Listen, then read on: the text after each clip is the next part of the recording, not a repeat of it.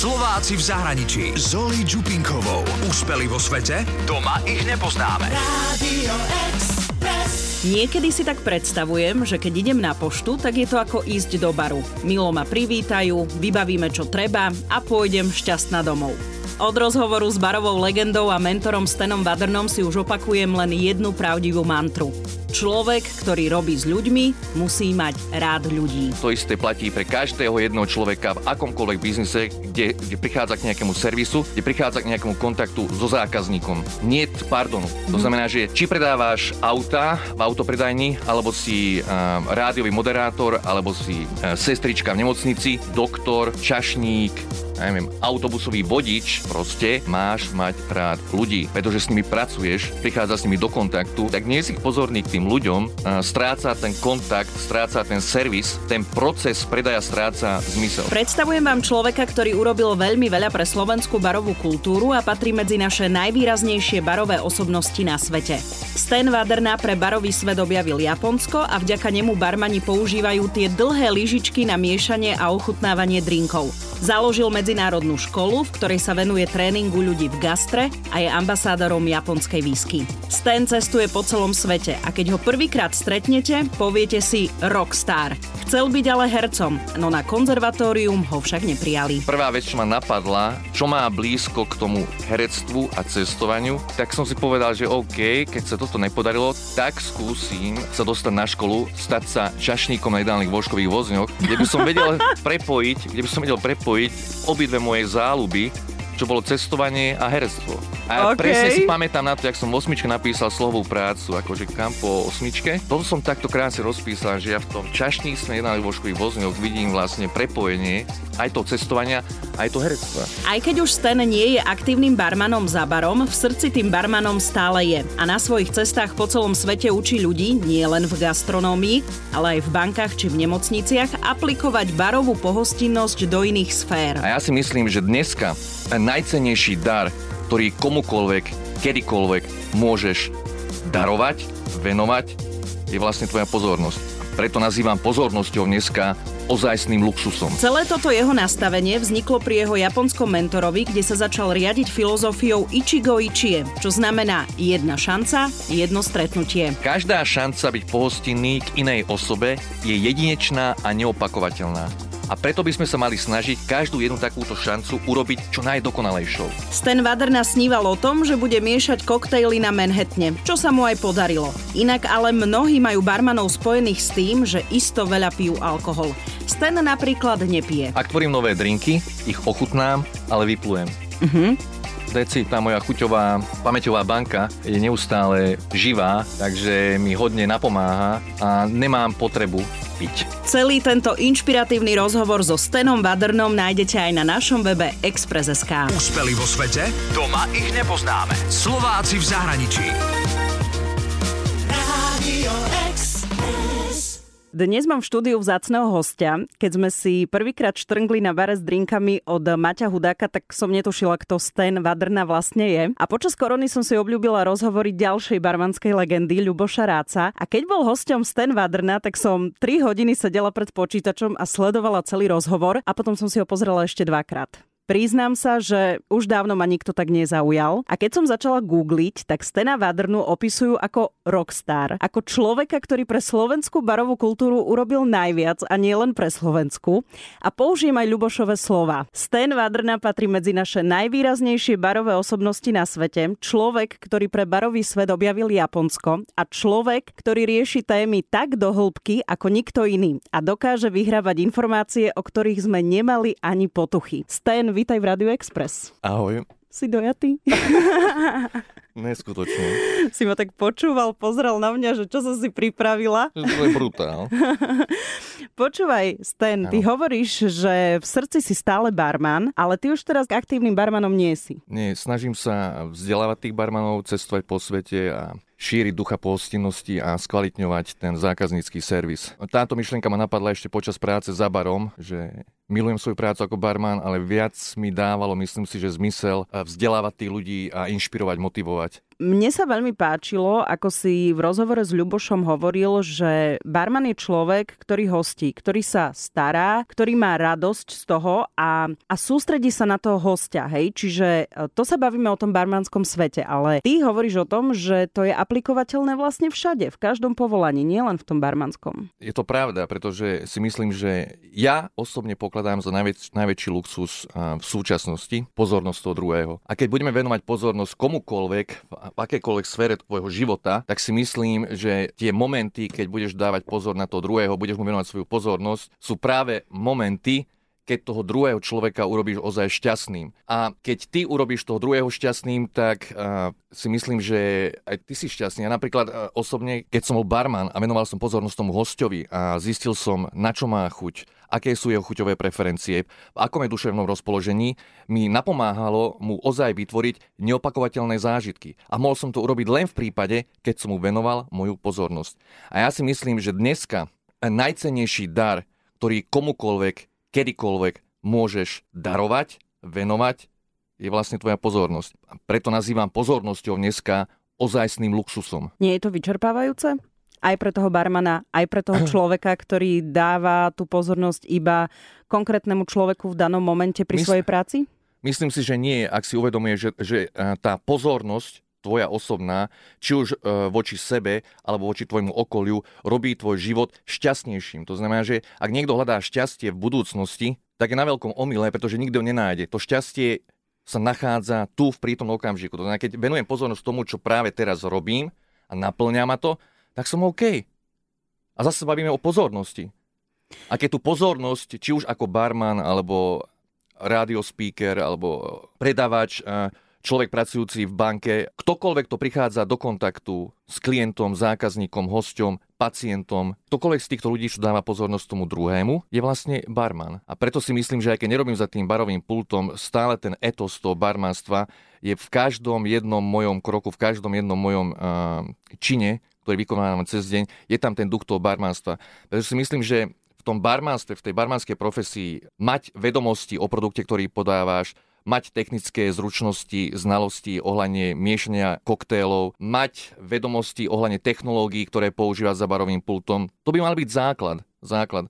Ale v prvom rade ten človek, ten barman, by mal mať rád ľudí. Ak nemá rád ľudí, nemá čo robiť za barovým pultom. Teraz ja si myslím, že to isté, to isté platí pre každého jedného človeka v akomkoľvek biznise, kde, kde prichádza k nejakému servisu, kde prichádza k nejakému kontaktu so zákazníkom. Nie pardonu.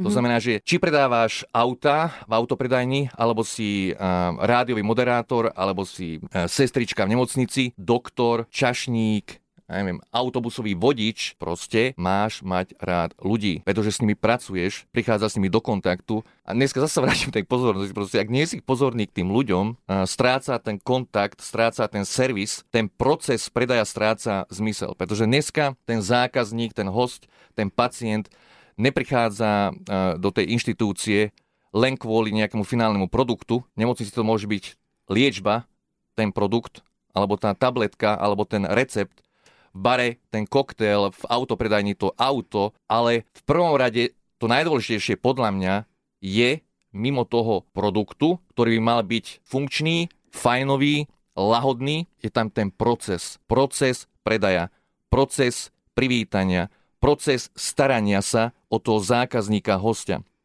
A zase, a zase sme pri tej pozornosti. To znamená, mm-hmm. že e, vytvoriť ten proces, servis, neopakovateľný, mne z toho vychádza, že okrem toho, čo si povedal, že musí mať ten človek, ktorý robí s ľuďmi, mať rad ľudí, ale samozrejme, že treba žiť v prítomnosti tým pádom. Nie je to ani asi také kliše, lebo keď človek e, chce mať e, čím skôr tú prácu za sebou a myslí už možno na víkend, lebo chce mať voľno, tak uh, tam je práve tá chyba, že sa zbavuje ako keby tej pozornosti alebo tej svojej náplne práce, lebo už to chce mať za sebou. Ale pokiaľ ten človek tú prácu bude robiť naplno a bude si to užívať, tak aj ten pocit, keď ja k tomu človeku prídem, či už teda ako si povedal nielen k barmanovi, ale k predajcovi auta alebo do nemocnice, k tej sestričke alebo k lekárke, tak ona ma neohúčí, že teda tu máte recept a chodte, ale keď mi dá tú pozornosť a preukáže mi tú starostlivosť o mňa, tak ja mám z toho aj lepší pocit, aj keď možno som neviem ako chora. Presne. Tak, dobre tomu rozumiem? Presne, preto by sme mali žiť tu a teraz a toto je práve tá filozofia, ktorá ma v roku 2005 uh, uchvátila a nastavila ma na určitú cestu, či už v profesionálnom živote alebo v osobnom, že začal som ozaj v prvom rade trénovať sám seba, aby som 24-7 uh, bol čo najviac si vedomý, čo sa deje vo mne, čo sa deje v mojom okolí, aby som ozaj ten život žil tu a teraz. A ako som povedal predtým, ak človek chce byť šťastný, určite ne, nikdy nebude šťastný v budúcnosti. Mhm. Rozmýšľaj o tom, čo budem robiť zajtra, čo ma robí šťastným o 5 rokov, 6 rokov. Halo, ak niekto chce byť šťastný, môže byť šťastný len tu a teraz, ak si užíva ten moment taký, aký je. Toto Nie je... taký, aký si ho predstavuje, aby bol, ale taký, aký je. Brať veci také, aké sú. Toto je inak silné posolstvo. Je to silné posolstvo, ale um, zobudil som sa do tohto silného posolstva možno aj vďaka srdcovému kolapsu, ktorý som absolvoval v roku 2005 v New Yorku. A to bola taká, aby som povedal, uh, také prebudenie do reality také, aké a uvedomenie si určitých, uh, uvedomenie si určitých hodnot, ktoré ozaj dávajú hodnotu v mojom živote a ktoré až tak nie. To nás začal som sa nebrať až tak vážne, ako som sa bral predtým. To, čo si povedal, že mal si teda tú srdcovú príhodu a to bolo čo? To bol zlý zdr- e, životný štýl alebo nezdravý životný štýl, alebo si málo spal, alebo... Ja si myslím, že 3 roky predtým, ako sa to stalo v New Yorku, som absolútne zabudol, zabudol na svoj nejaký privátny život alebo na svoje nejaké koníčky a celý, celým svojim duchom, telom, všetkým som sa venoval len budovaniu kariéry e, v rámci môjho pôsobenia v bare paparazzi. Takže či už v práci alebo mimo, o ničom inom som nerozmýšľal, neriešil, len ohľadne vecí, ktoré boli nejak prepojené s barom, s nápojovou kultúrou. Buď som pracoval, alebo som robil research online, alebo som si našporil peniaze a cestoval som po svete, absolvoval som workshopy, semináre ohľadne mojej profesie, pretože som chcel rád, chcel som sa zdokonalovať, zvelaďovať, ale pritom som zabúdal na to, že halo, ak sa chce zvelaďovať eh, v tom, čo robíš, ak sa chce zlepšovať, chceš byť lepší, v prvom rade ty sám potrebuješ byť, čo sa týka tvojho zdravia, tip-top. Či už mentálne alebo fyzicky musíš byť tip-top a hlavne potrebuješ si urobiť čas pre relax. A ja si myslím, že 3 roky pred, eh, pred tým, ako som mi to stalo v New Yorku, som absolútne zabudol nejaký relax. Zabudol som na svoje koníčky, zabudol som na fotku, na, na návštevu galérií, hudobných festivalov. Všetko išlo bokom. Proste jediné, čo pre mňa vtedy znamenalo, bol bar paparazzi. No a potom došlo k takejto vecičke, Teraz človek sa ocitne v, v nemocnici v, na Manhattane a, a zistí, že halo, že hodnoty sú aj niekde inde. Pritom tvoj sen bol byť barmanom na Manhattane, neležať v nemocnici na Manhattane. To sa aj stalo o rok na to, to sa, áno, to sa stalo aj o rok na to, ale prvá skúsenosť bola tá nemocnica. A sranda je, že v živote predtým som nestrávil ani hodinu v nemocnici na Slovensku. To bola moja prvá skúsenosť. Krásna, sexy skúsenosť, ktorá ma prebudila na čo mi ozaj záleží v tom živote. A na čo mi ozaj záleží v tom živote je, aby som v prvom rade bol sám OK sám so sebou, bral sám seba takého, akého som, miloval sa takého, akého som a v momente, ak ten človek začne sám seba milovať a brať seba samého taký, aký je, môže milovať kohokoľvek, kdekoľvek. Môžem sa ocitnúť na hociakom mieste na svete, nemám najmenší problém, ak je tam mutual respect medzi nami, milovať hocikoho. Jasné. A zase vraciam k tomu, že ak barman chce robiť svoju prácu fantasticky, mal by mať rád ľudí. Ale v prvom rade mal by mať rád sám seba takého, aký je. Stan, kde vzniklo to, že ty si sa stal barmanom? Si sa zobudil a povedal si, dnes budem barmanom. Alebo mal si nejakú náhodnú brigádu a si si povedal, hm, to ma celkom baví. Od malička ma to ťahalo do divadla a aj som hral amatérske divadlo. Chcel som sa stať hercom, etnografom, maskérom. Nejak stále sa to točilo okolo toho divadla, herectva a cestovania. Nejak po osmičke mi nevyšlo, nevyšlo e, konzervatórium, tak prvá vec, čo ma napadla, čo má blízko k tomu herectvu a cestovaniu, tak som si povedal, že OK, keď sa toto nepodarilo, tak skúsim uh, sa dostať na školu a stať sa čašníkom na ideálnych vožkových vozňoch, kde by som vedel prepojiť, kde by som vedel prepojiť obidve moje záľuby čo bolo cestovanie a herectvo. A ja OK. presne si pamätám na to, jak som v osmičke napísal slovú prácu, akože kam po osmičke. Toto som takto krásne rozpísal, že ja v tom čašníctve jedna vo školy vozňoch vidím vlastne prepojenie aj toho cestovania, aj to herectva. To je neuveriteľné, akože takúto kombináciu, takéto kombo som ešte nepočula. Tak to bolo. No tak a išiel a- si? A potom v škole, na škole som prvýkrát videl shaker v rukách môjho obľúbeného profesora pána Benkovského, ktorého týmto pozdravujem. A u neho som videl prvýkrát shaker v ruke, kde demonstroval prácu so shakerom pred tabulou v triede a ten strieborný shaker mám doteraz predo mňou, ako s ním tam švihá pred tabulou a bol som uchvátený. Ale až po rokoch som sa dostal k nejakým miešaným nápojom. Ja si pamätám, že počas, počas praxe som akurát tak namiešal gin and tonic. Mm-hmm. Takže môj prvý miešaný drink v rámci školy bol gin and tonic a potom už počas mojej práce a v, v lokálnom pube v Zemnom som namiešal prvý miešaný drink, ktorý bol na báze Baileys, likéru a pomiešal som ho s Coca-Colou. Mm, Začalo to peniť, išiel ako si pena vo vani, nazval som to, že Bulldog a Bulldog mal úspech. No a to ma zaujíma, či sa ti splnilo to byť čašníkom v jedálenskom vozni. No, bohužiaľ nie, pretože som skončil školu v roku, keď sa Československo rozpadlo na Slovenskú republiku a Českú republiku a bolo nám povedané, že ak zostaneme vo firme, tak budem cestovať akurát medzi Ašom a Komárnom a to sa mi nechcelo. To znamená, Tam že asi jedálenský vozeň ani Takže nebol. som čašníctvo zavesil na rok na klinec, zase som sa začal venovať umeniu, avantgardnému umeniu, robil som performancy súčasného umenia, začal som študovať čierno fotografiu v Ostrave, ale popri tom, popri tom som robil e, v prvom rade v, e, v pube, potom e, v bare. Prvýkrát tak naozaj som bol fascinovaný svetom koktélov po sliadnutí filmu Cocktail, hlavné role Tom Cruise, Čári Mári. Takže keď som sliadol tento film, niečo sa vo mne prebudilo a už mi nestačilo len čapovať fantastické pivečko, podávať poldecáky a starať sa o mojich štamgastov v lokálnom pube a naraz sa vo mne prebudilo to niečo, čo som zažil e, ešte počas štúdie v Nových zámkoch, keď som videl toho pána Benkovského švihať s tým strieborným shakerom a bum, a bol som chytený. Druhý deň som, pamätám si, že po slednutí filmu som druhý deň došiel do práce, kde sme normálne museli nosiť proste čierne nohavice, čierne topánky, košela zasunutá, proste upravený. A ja večer, a ja večer som si tú košelu nejak už vytiahol a už som sa začal hrať na Toma Cruisa.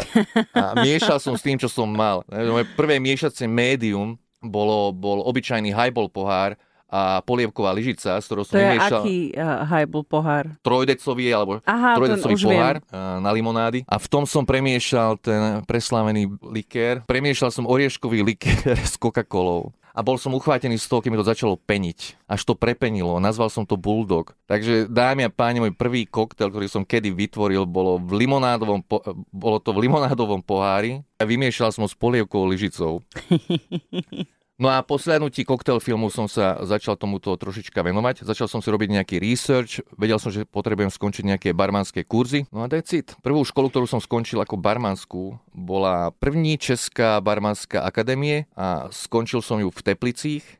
To bol aký rok? To bolo v roku 2000 som si urobil barmanský kurz u pána Tretra. Čiže pred 20 rokmi. Pred 20 rokmi. No, no, no. 20 rokov Radio Express oslavuje teraz, tento rok. Krása. Tak ma, Máme tak rovnaké výročie. Tak si robím nejaké výročie, namiešam tu nejaké drinky potom. Dobre. No. A už tento pán Treter, a, mu vďačím za veľa, pretože pre mňa ten človek nebol len v rámci profesie ozajstný profesionál, proste mák, ale som sa o ňom naučil jednu veľmi dôležitú vec. Že tu nejde len o receptúry, o drinky, ale v prvom rade ide tu o ľudí a urobiť tých ľudí happy, šťastnými. A tento človek bol majster rozprávač príbehov. Takže ja si myslím, že tento človek ma nainfikoval takým tým storytellingom, dôležitosť príbehov, vytvoriť príbeh pre toho hostia a nielen, nielen v, ra- v rámci drinku, ale v rámci aj sám seba. To znamená, že my nepredávame len drink, my predávame atmosféru, my predávame experience.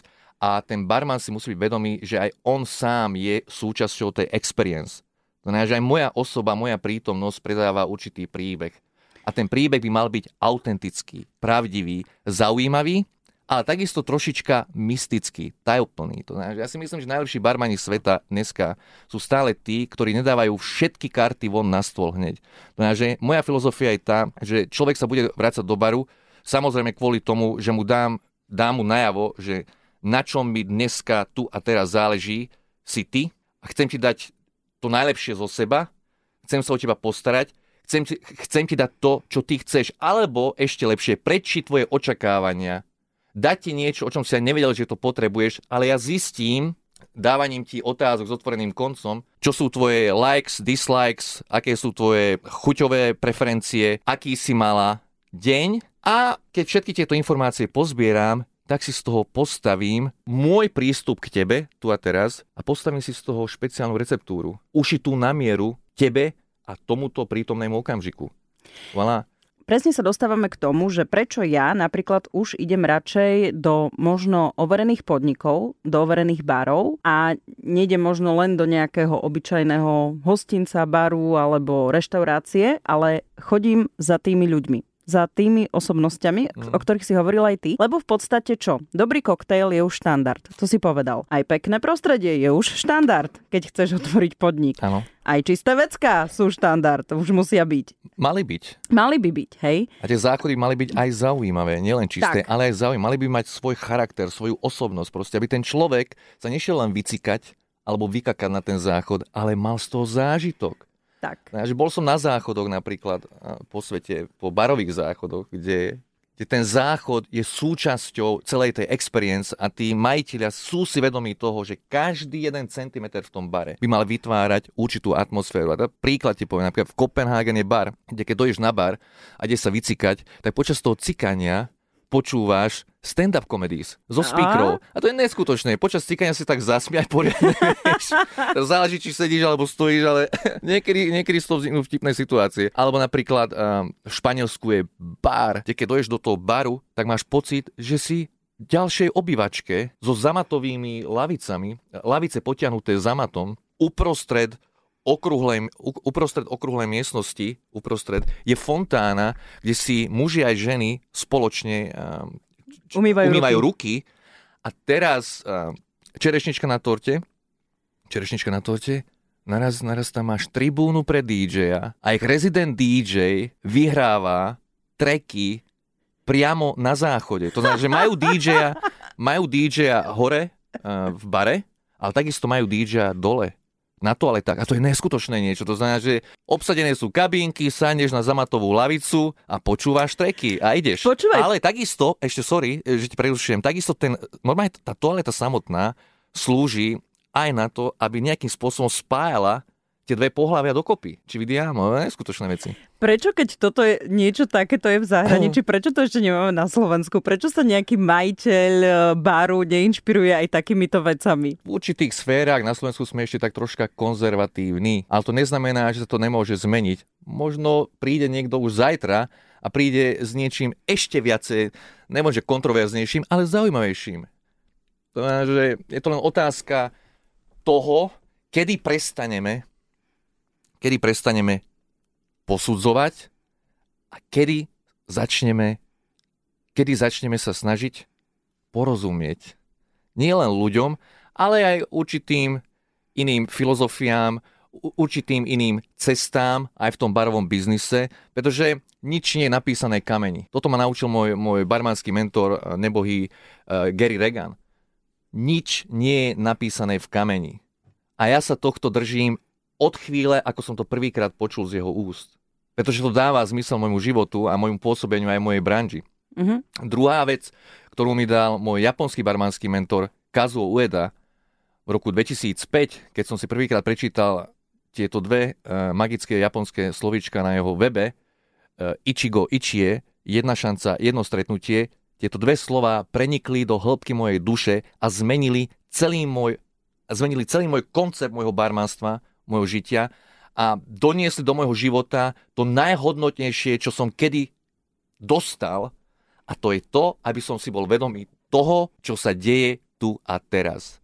Netrápil sa tým, čo sa stalo v minulosti a neriešil celý deň, čo budem robiť o 5 rokov, alebo o 6 rokov, alebo zajtra. Pretože ak chcem niečo dosiahnuť zajtra, alebo o 5 rokov, tak, poviem vám tajemstvo, ty tomu úspechu, tomu tvojmu snu, tej tvojej vízii, tomu tvojmu challenge dávaš pôrod práve teraz. A it. Mhm. A ten pôrod sa deje zo sekundy na sekundu.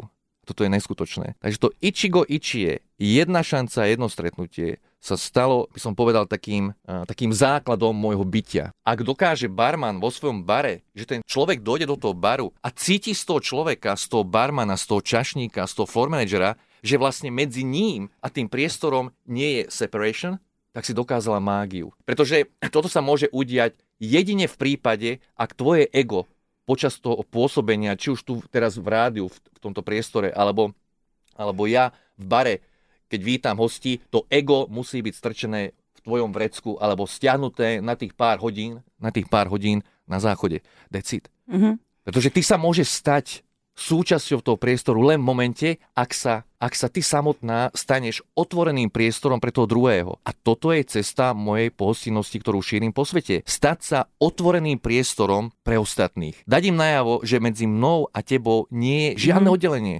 Sme jeden a to isté. Voilà. Super. A to je že to neskutočné, pretože vtedy ozaj cítiš tú lásku. Čo cítiš, keď si zamilovaná? Čo cítiš medzi tebou a tvojim, tvojim priateľom? Jedno telo, jedna duša. Jedno telo, jedna duša. To znamená, že ak človek, či už v predajni aut, alebo v pekárni, alebo v banke, alebo v nemocnici, alebo v bare, vieš dosiahnuť tento stav, že ja so svojím zákazníkom, so svojím klientom, so svojím hostom, so svojím pacientom som jedno tela, jedna duša.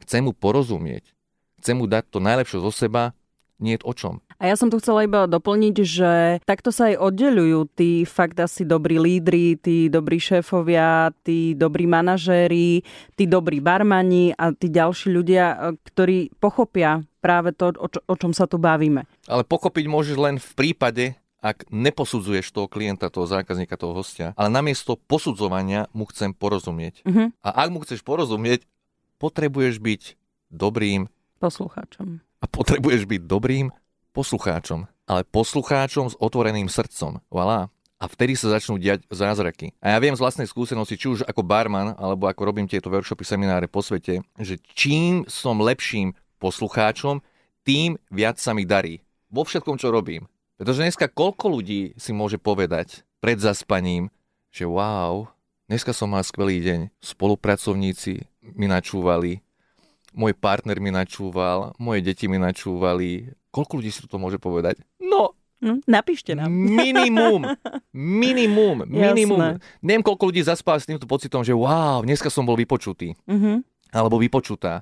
A teraz predstav si tú vec, pár týždňov, pár mesiacov, že zistuješ, že to tvoje okolie proste ti nenačúva. Zistuješ, že prichádzaš do situácií vo svojej práci alebo v privátnom živote, že čo je pre teba dôležité a chcel by si to zdieľať s niekým a ten človek načúva len na oko. A ty vidíš na tom človekovi, ty vidíš na jeho neverbálnej komunikácii, že on to len hrá, že ti načúva. A teba to série a nevieš mu to povedať, nechceš Bože, mu to povedať. ja som si teraz na toľko uh, udalostí spomenula, kde teraz si mi to pomenoval, kde ma nepočúval nikto. Ale to vieš kvôli čomu? Pretože tam není cit pre pohostinnosť. Keby ten človek bol pohostinný, pohostinný voči tomuto okamžiku, voči tebe, tak nie tam problému.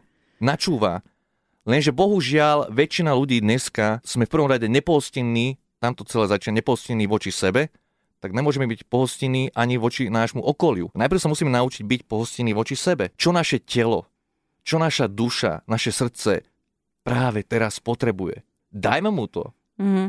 Neodkladajme to na zajtra, na pozajtra, pretože nikdy nevieme, či to zajtra alebo pozajtra príde. Tak mu to dajme. Ak na to máme možnosti, tak mu to dajme. A potom tento prístup takisto začneme aplikovať voči nášmu okoliu, dovi dopo. A teraz predstav si, že si človek, ktorý už, už cíti proste, že není vypočutý na dennej báze a začína sa v tebe hromadiť určitá negativita proste, alebo také okamžiky smútku, Nechuť. nechutí k životu, k svojej práci, k ľuďom v tvojom okolí naraz príde piatok večer a ty s tvojimi kamarátkami idete do prvého baru, OK? Ty ešte stále si v tomto nejakom móde proste, že necítim sa najlepšie, lebo, lebo, lebo. Prídeš k baru, sadne si, na sete niekto uvíta, dobrý večer, madám, prajte sedieť na bare alebo pri stole. A preferujem na bare, nech sa páči. Aký sme mala deň? Mm. Otázka padne od cudzieho človeka, aký som ja mala deň. Keď sa ma na toto už neopýtal môj partner posledné tri týždne. A v práci už ani nehovorím. Okrem toho, že ahoj, ahoj, čau, čau, čau, tu je mikrofón a poďme na to. A teraz tento cudzí človek, prvé, čo mi povie, ako som sa mala dnes. Wow.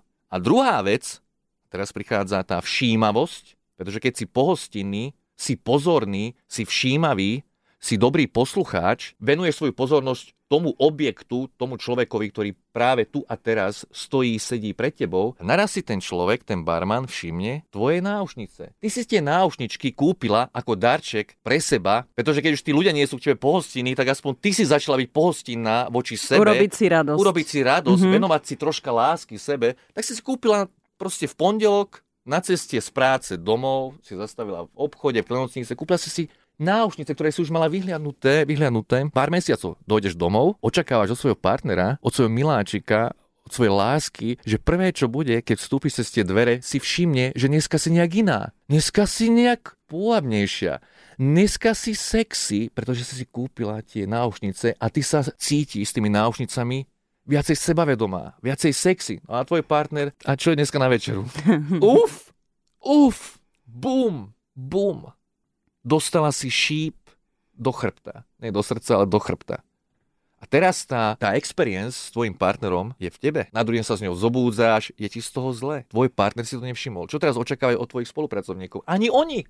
I keď si to mala niekde v kútiku duše, no aspoň, aspoň môj kolega si to všimne, keď si sa nevedla mňa a začneme robiť našu rannú show, ale nič. Večer, piatok, bar, sten za barom a prvé, by the way, tie náušničky vám slúšia, sú fantastické. Neskutočne vám A už ma máš. Bum! Bum! Dovidenia! Naraz človek zažíva pozornosť druhého. Dostáva to, čo som sa bavil na začiatku, že najluxusnejší dar, najcennejší dar, ktorý komukoľvek, kdekoľvek môžeš dať, je tvoja pozornosť. A tvoja pozornosť môže byť aj takáto maličkosť. Venovať len kompliment niekomu. Urobiť jeho, jeho, jeho život krajším. That's it. Koľko ľudí dneska dáva kompliment? Ale pozor, dávať komplimenty neznamená, že dávam komplimenty s nejakou vypočítavou myslou. Ten kompliment by mal ísť zo srdca. Voilà. A ja ti poviem takto, že ja normálne, že naturál, prirodzene, ja rád dávam komplimenty. Robí ma šťastným dávať komplimenty druhým. Mhm. Robí ma šťastný vidieť na tvárach tých ľudí, že to niečo s nimi spravilo, že naraz sa tam objavil úsmev na tvári, že naraz tie oči sa začali ligotať, žiariť. A len kvôli tomu, že som si všimol niečo, čo si myslím, že, ten, že, že tomu človeku na tom záleží. Bez posudzovania. A toto je, toto je by som povedal, že takým kórom uh, skvelej pohostinnosti. Byť pozorný, venovať tú pozornosť tomu druhému a neposudzovať ho. To znamená, že dneska, ak tomu hostovi, popri tom, že mu urobíme kvalitný drink, keď mu dáme najavo, že môže byť tým, kým chce a že sa v našom podniku nemusí na nič pretvarovať, nemusí sa na nič rať, tak naraz zistím ako host, že vlastne ja sa tu cítim skvele. Ja sa tu cítim ako vo vlastnej obývačke. Ja sa tu cítim zrelaxovaný. Môžem byť sám sebou. Wow! Wow! Aj toto je ďalší, ďalší, ďalšia časť toho luxusu. A to, čo hovoríš, je niečo, čo, čo sa dá naučiť? Lebo teda ty robíš tie workshopy a, a robíš ďalšie veci. Sám si povedal, že mal si svojich mentorov. Dá, keď necháš tú správu preniknúť do teba mimo tvoje ego. To znamená, že keď nezačneš túto správu posudzovať cez tvoje ego, ale necháš tú správu nejakým spôsobom len vsiaknúť do tvojho vnútra, do tvojej duše, tak si myslím, že áno, je tam cesta. Niekomu to trvá, niekomu to trvá pár hodín, u niekoho sa to stane počas workshopu, u niekoho po pár týždňoch a u niekoho po pár rokoch. Sú ľudia, ktorí mi napíšu po dvoch, troch rokoch, že hej Stan, že dneska som zažil Ichigo Ichie. Jedna šanca, jedno stretnutie a ja som pochopil tvoju správu. Až dnes bol človek, že mu zomieral mu otec a on pri jeho smrteľnej posteli pochopil, že o čom som ja vlastne rozprával. Mhm. Že roky nebol doma, cestoval po svete a keď došiel domov, už toho otca zažil len v poslednej sekunde, ale aj tá posledná sekunda bola taká, že ho napadlo, že i keď už tam je len pár sekúnd, čo s ním bude, ako otec a syn, takže to musí využiť a musí tomu človekovi dať najavo, že ho miluje a že ho miloval, miluje a bude ho milovať až do konca vekov. A on mi po tejto udalosti napísal, že on včera pochopil, bohužiaľ, pri tak smutnej udalosti, pochopil Ichigo Ichie, koncept Ichigo Ichie. A teraz poviem ti príklad napríklad, že keď môj japonský mentor Kazuo Ueda v roku 2006 mi v Tender Bar v Ginze počas mojich desiatich dní tréningu pod jeho krídlami vysvetlil slovíčka Ichigo Ichie dôkladnejšie, do mňa, to, do mňa sa to ponorilo do mojho vnútra v tom momente. Pretože ja som si v momente uvedomil, urobil som si takú paralelu medzi tým, čo mi hovoril a čo sa mi stalo rok predtým v New Yorku. Že ten srdcový kolaps došiel zo sekundy na sekundu. A len preto, že som už mesiace predtým nepočúval svoje telo. Že hej, Stan, dosť. Je na čase relaxovať, je na čase troška oddychnúť, netreba stále cestovať, lietať, nasávať nové informácie a potom 8, 9, 10, 12 hodín zase riešiť hostí na bare. Treba sa počúvať. Čo mi ten človek povedal, ako mi vysvetlil to Ichigo Ichie, je, je niečo nádherné. Je to vysvetlenie našej profesie, si myslím, tým najpoetickejším a najefektívnejším spôsobom, aký som kedy počul. A hlavne že to vysvetlenie toho Ichigo Ichie viem preniesť do každodenného života a do akejkoľvek profesie po svete. Ichigo Ichie vlastne znamená ponímaní toho barmanstva a pohostenia nasledovné. Každá šanca byť pohostinný k inej osobe je jedinečná a neopakovateľná. A preto by sme sa mali snažiť každú jednu takúto šancu urobiť čo najdokonalejšou. Sten, ale teraz budem tak veľmi akože možno analyzovať, alebo teda... Uh, nech... Oli ma začne analyzovať. Uvidíme, čo, okay. čo z toho vznikne. Že, lebo ty si povedal, že ne, už rok predtým, alebo teda nejaký čas predtým, ako si aj mal ten kolaps, že si nepočúval svoje telo. Okay. A že teda mal si už byť, e, sa začať počúvať a riešiť a tak ďalej. Lenže aj tá tvoja dravosť tá tvoja, ten tvoj chtíč so všetkými tými informáciami ano. ťa na jednej strane uh, priviedol tam, kde, priviedol tam, kde si. Určite áno. Aj, aj napriek tomu, že aj tam bol a mal si to šťastie, že si ten ano. atak proste prežil, ale že, že kde je tá taká rovnováha možno? Musíme vždy prísť na dno tých svojich síl a potom si uvedomiť, že, že hej, halo. Zase nemôžem nikomu dávať nejaké rady do života. Môžem rozprávať len o svojom no, živote a o že... svojich pádoch o tvojom pocite? Ale si myslím, že v mojom prípade ja som musel padnúť na hubu, aby som sa opäť postavil a ten pád ma vlastne v následujúcich mesiacoch, rokoch urobil silnejším a uvedomil som si, čo mi v tom živote ozaj, na čo mi ozaj v tom živote záleží a na čom až tak nie. A čo ma v tom živote v rámci mojich nejakých zvykov alebo životného lifestylu ma robia slabším a ktoré iné zvyky, rituále si do toho svojho života mám priniesť, aby ten, ten môj život bol silnejší, zmysluplnejší, šťastnejší a viacej zrelaxovaný. A na tom som začal makať od toho roku 2005 až dodnes. To, ten proces ten proces premeny trvá každým dňom. To nie že, niečo, či my, že... že či my ľudia nie sme presne takí, že síce nám to ľud... to je jedno, či ty na nejakom workshope niečo povieš a hovoríš o tej svojej filozofii a o svojom zmýšľaní, alebo mama nám povie, obliekaj sa, nemaj hole kríže a my to pochopíme až, až keď sa proste to aj tak stane. Že ako keby sme všetky tie rady, príklady, veci brali na ľahkú váhu. Ja si myslím, že to je naša ľudská zvedavosť. Ako ďaleko môžeme zájsť. A vo okay. všetkom je to tak. A myslím, že sa to začína ešte na ihrisku, keď máme... Ne, začína to veľmi v rannom veku. Ešte ako malé deti, keď sa hráme na ihrisku a tak tam to začína, lebo sme zvedaví. To je aká hračka, čo to je, má to ten druhý a ja by som to chcel, chcem to chytiť. Čo s tým môžem robiť a tak ďalej. A to je vo v nás neustále. A ale v dospelosti potom, že človek sa musí naučiť vlastne, kde sú jeho hranice, pokiaľ môže zájsť aj v tej svojej zvedavosti. Ale nemyslím si, že by sme tú zvedavosť ako takú mali v sebe zabiť. Práve naopak, vedieť, čo v tom živote pre mňa má zmysel, vedieť, čo nie, alebo čo už nie, ale tú detskú zvedavosť by sme si mali zachovávať, zvelaďovať a makať na nej. Pretože si myslím, že na mojej ceste, či už v privátnom živote alebo v tom profesionálnom, to, čo ma ozaj posúva ďalej, je stále tá detská zvedavosť. A tá detská zvedavosť robí môj život ozaj každý deň šťastnejším. Pretože si užívam život ako malé dieťa. Čo nové sa dnes môžem naučiť? Koho nového dnes stretnem? Kde sa dnes ocitnem?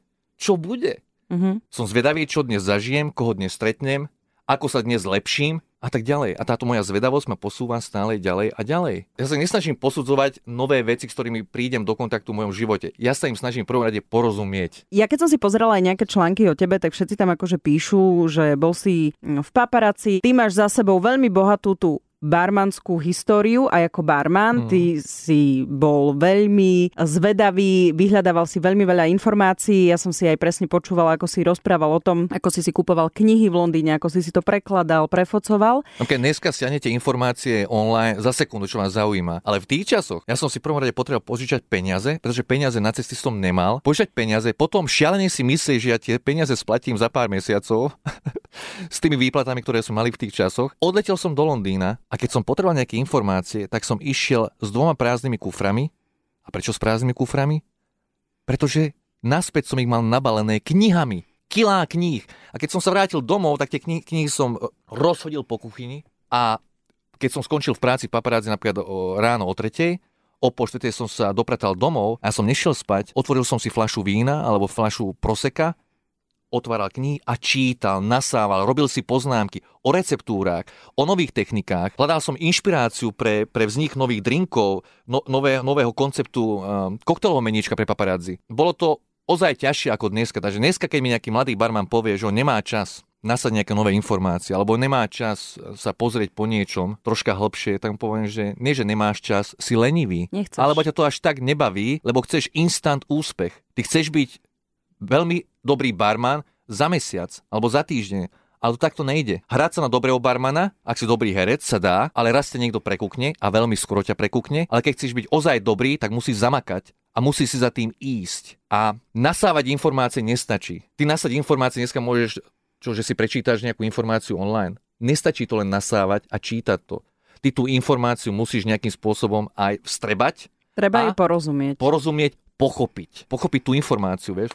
A potom sa dá napredovať, step by step. A to vlastne sa aj e, týmto tvojim, e, tou tvojou zvedavosťou si sa dostal aj do Ameriky kde si robil barmana. Vieš, ako takto, čo keby sme tú zvedavosť napríklad nazvali, ako japonský zonový majster raz povedal, nazvime to, že začiatočnícká mysel. Mm. Udržiavať si začiatočníckú mysel každým jedným dňom, keď sa ráno prebudíš. Pretože vieš, uh, mysel experta už je preplnená informáciami, tam už nie je kam nalievať, vieš. Expert čo sa myslí, že je expert. Niekedy tam už je hodne toho ega, čo s výnimkám. Ale ak ten expert si zachová na dennej báze tú začiatočníckú mysel, tak ja viem, že ten expert napreduje v tej svojej danej profesii každým jedným dňom a stáva sa lepším každým jedným dňom. Mm-hmm. To znamená, že človek so začiatočníckou myslou je človek, ktorý napreduje a ktorý je šťastný. Takže tá zvedavosť je vlastne tá začiatočnícká mysel. Stajna, my sme sa už o tom bavili, ale ja keď som sa aj s niektorými mladými barmanmi rozprávala, tak to vtedy mi aj dali tip, že vďaka tebe majú barmani v Európe, na Slovensku, barmanské lížičky. A to je súčasť toho všetkého celej tej tvojej zahraničnej cesty, že nielen v USA, ale aj v Japonsku, že si mal, však si aj teraz spomínal toho svojho japonského mentora. Všetky tie veci, ktoré, ktoré si ty priniesol, tedy čo, v tom čase do paparazzi, do Bratislavského ano. baru, sa začalo postupne tak šíriť a ty si taký akože takou legendou tou barmanskou tuto na Slovensku. Stále akože vážený človek s tým, že si priniesol nové veci. Nechcel si možno radšej ostať v zahraničí? Možno som aj chcel, ale bol som lojálny k firme, eh, ktorá ma podporovala od roku 2002 a proste lojálnosť k firme a hlavne, že som vedel, že chcem niečo vytvoriť v prvom rade tu na Slovensku to, že som mal ambície šíriť poznatky, skúsenosti, nové techniky, nové štýly práce v, rámci barmanstva aj po svete, to tam neustále nejakým spôsobom bolo v kútiku mojej duše, ale moja prvoradá misia od roku 2003 bolo budovať niečo nové, inovatívne na Slovensku v Bratislave v Paparazzi. Takže keď som sa prvýkrát stretol s japonským barmanstvom v bare Angel Share v New Yorku, to bol pre mňa normálne, že hevrejka moment, pretože do tej doby som nevidel ľudí hýbať sa za tým barom, venovať sa hosťom. Keď som prvýkrát videl týchto ľudí pracovať za barom, japonských barmanov, ich prístup k hosťovi, ich pohyby, ladnosť pohybov, elegancia prípravy drinkov, tie ich techniky, všetko sa mi javilo ako balet, ako tanec za barom a všetko vyzeralo jednoducho, jemne, lad, ladné, ľahké pohyby. Takže prvá myšlienka, čo ma napadla, že wow, a ja by som to dokázal. Ale druhá myšlienka bolo, Sten, nie som si až tak istý, asi za týmto sú roky a roky práce, aby to vyzeralo takto lahodne. A toto ma fascinovalo, proste to, táto kontroverzia vo mne, že tá prvá myšlienka bola, že ej, a ja by som to vedel, a ja by som sa vedel pohybovať ako oni, a ja by som vedel držať tú lyžičku tak ako oni, ale tá druhá myšlienka bola, že mm, nie som si až tak istý, že toto, za tým je určite, za tým určite sú roky a roky praxe. A mal som pravdu. Samozrejme, keď som sa na to pozeral, keď som sa pozeral na celú tú performance tých japonských barmanov pohľadu hostia, tak som si to len užíval. Oni ma normálne zobrali na, na na journey, Mhm. Na výlet. na výlet. Bol som, bol, som na, bol som na barovom výlete a bolo to neskutočné. Nechcel som, aby sa to skončilo. Však práve preto, ja som to spomínal, že počas mojej prvej návštevy Angel Shell, tak som bol omámený tou ich prácou, tou atmosférou toho ba- baru, tmavý bar, ťažké zamatové záclony. Pamätám si, že vonku snežilo, barmani oblečení v čiernych vestičkách, čierne motýliky, biele košele, nádherná ba- ma- nádherná malba nad barovým displejom nejakého japonského malého anielika e, sediaceho na oblaku, ktorý sa pozeral na hostí sediacich na bare. A teraz keď som vnímal tú ladnosť pohybov tých barmanov, s akou nonšalantnosťou riešili miešané drinky, ten ich tichý prístup k tým hosťom, ten ich pohľad na toho hostia, spôsob načúvania tým hosťom, som bol omámený, že som si počas troch hodín sedenia na bare nevšimol, že 3 hodiny vedľa mňa sedela Drew Barrymore. Čože? Čo mi, čo mi, všimol som si nejakú A slečnu. to by ma akože veľmi pova- Ja som si ju všimol na sekundu, že wow, že krásne, krásne šatičky biele, nádherný rúž na perák, že neskutočný pohľad. A niekde v kútiku som vedel, že od niekiaľ poznám, ale neriešil som ju, pretože pre mňa vtedy to úplne nové, nové bolo, ja vidím japonských baronov za barom. Toto je niečo nové. V živote som to nezažil. Až keď odišla, mi barman povedal, či viem, keď sme sa zoznámili s barmanom, či viem, že kto si je vedľa mňa, a že nie, že Drew Barrymore. Wow! Takže tak, ale anyway, ale táto skúsenosť a táto zvedavosť ohľadne japonského barmanstva, ktorá začala v Angel Share bare v New Yorku, ma priviedla naspäť domov do Bratislavy, kde som začal najprv online riešiť nejaké japonské barmanské školy. Bohužiaľ, počas mesiacov trá- strávených na online som nenašiel žiadnu barmanskú japonskú školu, ktorá by riešila svoj program na, na nete v uh, angličtine v tých časoch. Všetko bolo v japončine. No, tak po takých 5 mesiacoch som to skoro vzdal a jednu noc som natrafil na webovú stránku môjho terajšieho uh, barového japonského môjho terajšieho japonského barového majstra, pána Uedu, a jeho web bol písaný uh, v angličtine. A jak som si prečítal jeho filozofiu barmanstva pohostinnosti, bum.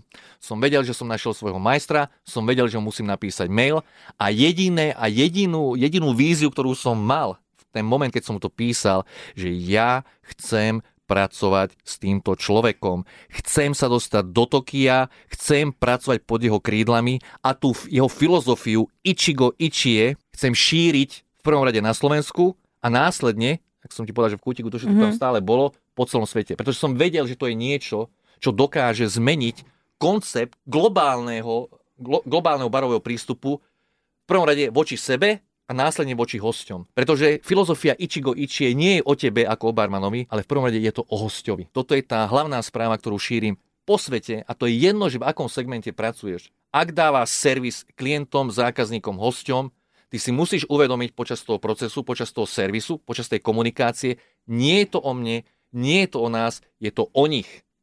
Je to o hosťoch, o zákazníkoch, o klientoch. Voilà. A to sa ti podarilo. Selaví. Takže Ichigo Ichie budem šíriť až do sekundy, kým od- z tejto planéty sa nevyparím. A čo si teraz viac? Lebo ty už nie si aktívny barman, ale si ambasádor japonskej whisky, to stále Neviem čo, som, pracuješ? neviem, čo som, ale som, neviem, čo som, ale som spokojný tak, ako som. Uvádza sa pri tebe, že aj si mentor, alebo niekde som čítala, že takto ťa oslovujú. Keď povieš, že mentor, tak tým mentorom sa viem stotožniť. Pretože kedykoľvek, keď niekomu niečo predávam, zdieľam, tak sa snažím motivovať, inšpirovať a keď vidím, že ten človek sa chytá tej mojej správy, že mu to, že mu to dáva zmysel a po rokoch vidím, že ten človek ide po tej ceste alebo ide cez tie dvere, ktoré som mu otvoril, tak ma to naplňa. Naplňa a hlavne, že ja neprestávam byť v kontakte s tými ľuďmi, ktorí mi prechádzajú workshopmi, seminármi. Napríklad ten seminár môže trvať 2 hodiny, alebo ten môj wor- workshop môže trvať 3 dní, ale moja spolupráca, môj vzťah k väčšine tých ľudí nekončí. Je to na život. Preto si myslím, že s tým mentorom, s tým slovom mentor sa viem stotožniť. Pretože mentorstvo nie je len o nejakej hodine, to je, to je proces. Mhm. Tento mentoring, uh, alebo teda ako to nazývame, to súvisí vlastne aj s tou analogovou školou, to, čo si založil, či to je úplne niečo iné? Zase, mentorovať môžem len človeka, ktorý sa chce mentorovať. Preto som povedal, že uh, väčšina ľudí, ktorí prejde mojimi kurzami, som aj po skončení tých seminárov neustále v kontakte. A keď majú na mňa nejaké otázky, alebo sa, alebo sa chcú o niečom uh, so mnou porozprávať, ja som tam pre nich. Mhm. Keď mám čas, kľudne četujem s nimi, skypujem s nimi, s niektorými sa aj počas mojich ciest po svete stretávam aj osobne, Takže to, s týmito ľuďmi áno, mám nejaký mentorský vzťah. S ostatnými, s ostatnými mám takisto dobrý vzťah, ale nie každý potrebuje od teba neustále nejaké rady do života, alebo... alebo... Jasné. No a tá škola, čo tá, e, si založil, tak e, tam kto sa môže prihlásiť? V prvom rade robím to pre barmanov. Čiže to je barmanská škola. Áno, ale už až nie je tak barmanská, pretože dneska tie školenia robím pre každého. Ako som povedal, každý jeden človek, ktorý robí nejaký servis pre akéhokoľvek klienta, zákazníka, hostia, e, je vítaný v mojej škole. Pretože ak si urobíš akúkoľvek analógiu medzi technikami, ktoré ťa naučím, či už, či už čo sa týka prípravy drinkov, alebo čo sa týka nejakej psychológie, alebo čítania hostí, ako, ako formovať svoju osobnosť za tým barovým pultom, ako riešiť svoju neverbálnu komunikáciu za barom, aby tá neverbálna komunikácia bola pozitívna voči hostovi, kto chce zlepšiť svoj zákaznícky servis, klientský servis, eh, je vítaný. Pretože moja škola je v prvom rade o tom, ako zlepšovať komunikáciu medzi predávajúcim a nakupujúcim, medzi hostiteľom a hosťom a v prvom rade o pochopení. Ty vraj nepiješ alkohol. Nie. Ako dlho? 6 rokov. A stále chy- pripravuješ alebo tvoríš nové drinky? Ak tvorím nové drinky, ich ochutnám, ale vyplujem. Uh-huh. Decit, tá moja chuťová pamäťová banka je neustále živá, takže mi hodne napomáha a nemám potrebu piť. A ani sa nechystám budúcne. Čoraz častejšie, teraz počas korony, uh, barmani aj spomínali, aj v, napríklad v rozhovoroch, keď Ľuboš eh, robil tie rozhovory, že oh, je super mať uh, štamgastov a tak ďalej a že sa vlastne vracajú na ten bar a tak. Mne stále to slovo štamgast evokuje nejakého týpka, ktorý vysedáva v krčme a či to slovo nie je také, že, že preceňované, možno podceňované, že či nevieme vymyslieť možno nejaké iné slovo. Že ja napríklad neviem, či chcem, aby o mne niekto hovoril, že som štamgast, ale na druhej strane zase chodím, stále sa vraciam do toho istého podniku ako štamgastka. Ja s tým slovom nemám žiadny problém, vieš, ale mohol by som povedať, že pre mňa host, host je nádherné slovo. Môj dobrý host. Ale môžem povedať, že tí moji štamgasti sú vlastne moji vzdialení príbuzní. Čo ti mám povedať? Dobre, Vieš čo, dobre, taký, dobre. By som povedal, že taký už člen rodiny by som povedal. Že ja by som na, namiesto toho štamgasta dal, že ten človek už je vlastne taký člen rodiny. Tejto mm-hmm. mojej barovej rodiny. Pretože on sa cíti ako doma, vo vlastnej obývačke. A je to, je to pravda. Ak ten človek, ten štamgast sa cíti ako vo vlastnej obývačke, tak sme dosiahli niečo fantastické.